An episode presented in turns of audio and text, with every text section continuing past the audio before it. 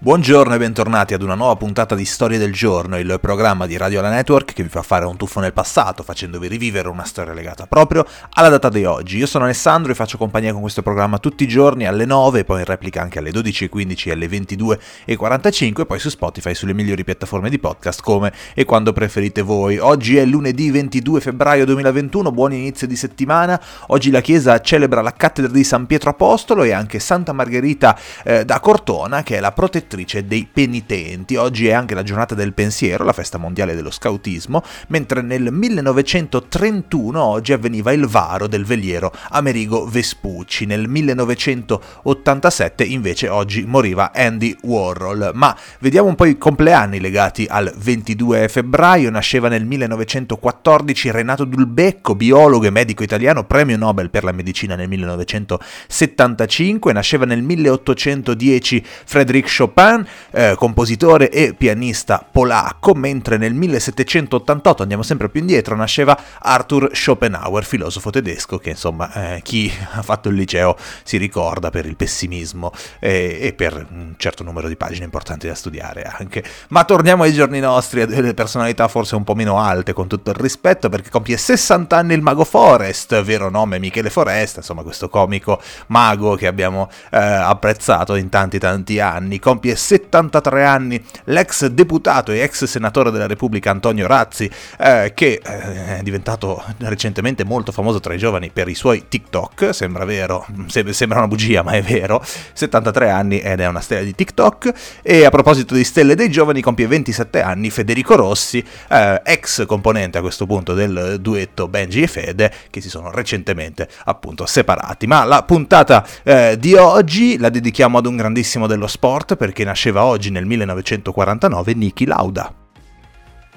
Niki Lauda nasce a Vienna il 22 febbraio del 1949 e nella sua personalissima bacheca conta tre volte il titolo di campione del mondo della Formula 1, nel 1975 e nel 1977 con la Ferrari e poi nel 1984 con la McLaren. Lauda debutta nel mondiale nel 1971 e vince il suo primo Gran Premio nel 1974 in Spagna, eh, già come pilota della Ferrari. Un anno dopo diventa il principale pilota della scuderia italiana.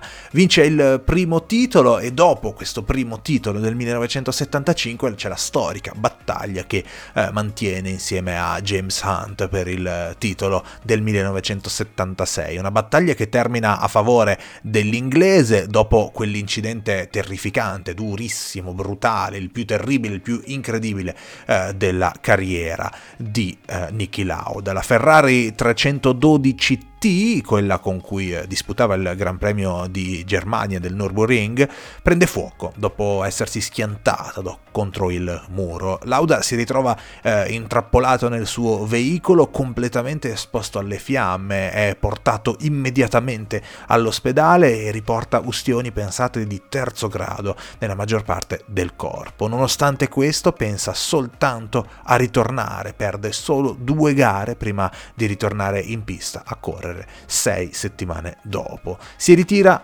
poi, dopo aver vinto il secondo titolo, si ritirerà nel 1979, ma deciderà di rientrare poi nel 1982 con la McLaren. Insieme alla McLaren, come nelle più belle favole, due anni dopo il suo rientro riesce a vincere il suo terzo titolo eh, mondiale, era il 1984 e batte il suo compagno di squadra Alan Prost, eh, soltanto per mezzo punto, pensate, si assegnavano ancora i mezzi punti, pensate cosa vuol dire vincere vincere un mondiale, vincere una stagione soltanto per mezzo punto, forse era destino. Nel 1985 poi arriva il suo definitivo addio alla Formula 1 e insomma diventa letteralmente un mito di questa, di questa competizione. Appeso il casco al muro, eh, Niki Lauda assume un ruolo come consigliere della Ferrari a cavallo della decade degli anni 90, a cui poi fa seguito il suo ingresso come direttore nella Jaguar nel 2001, una posizione nella quale deve ricostruire costruire un marchio fortissimo ma con un'auto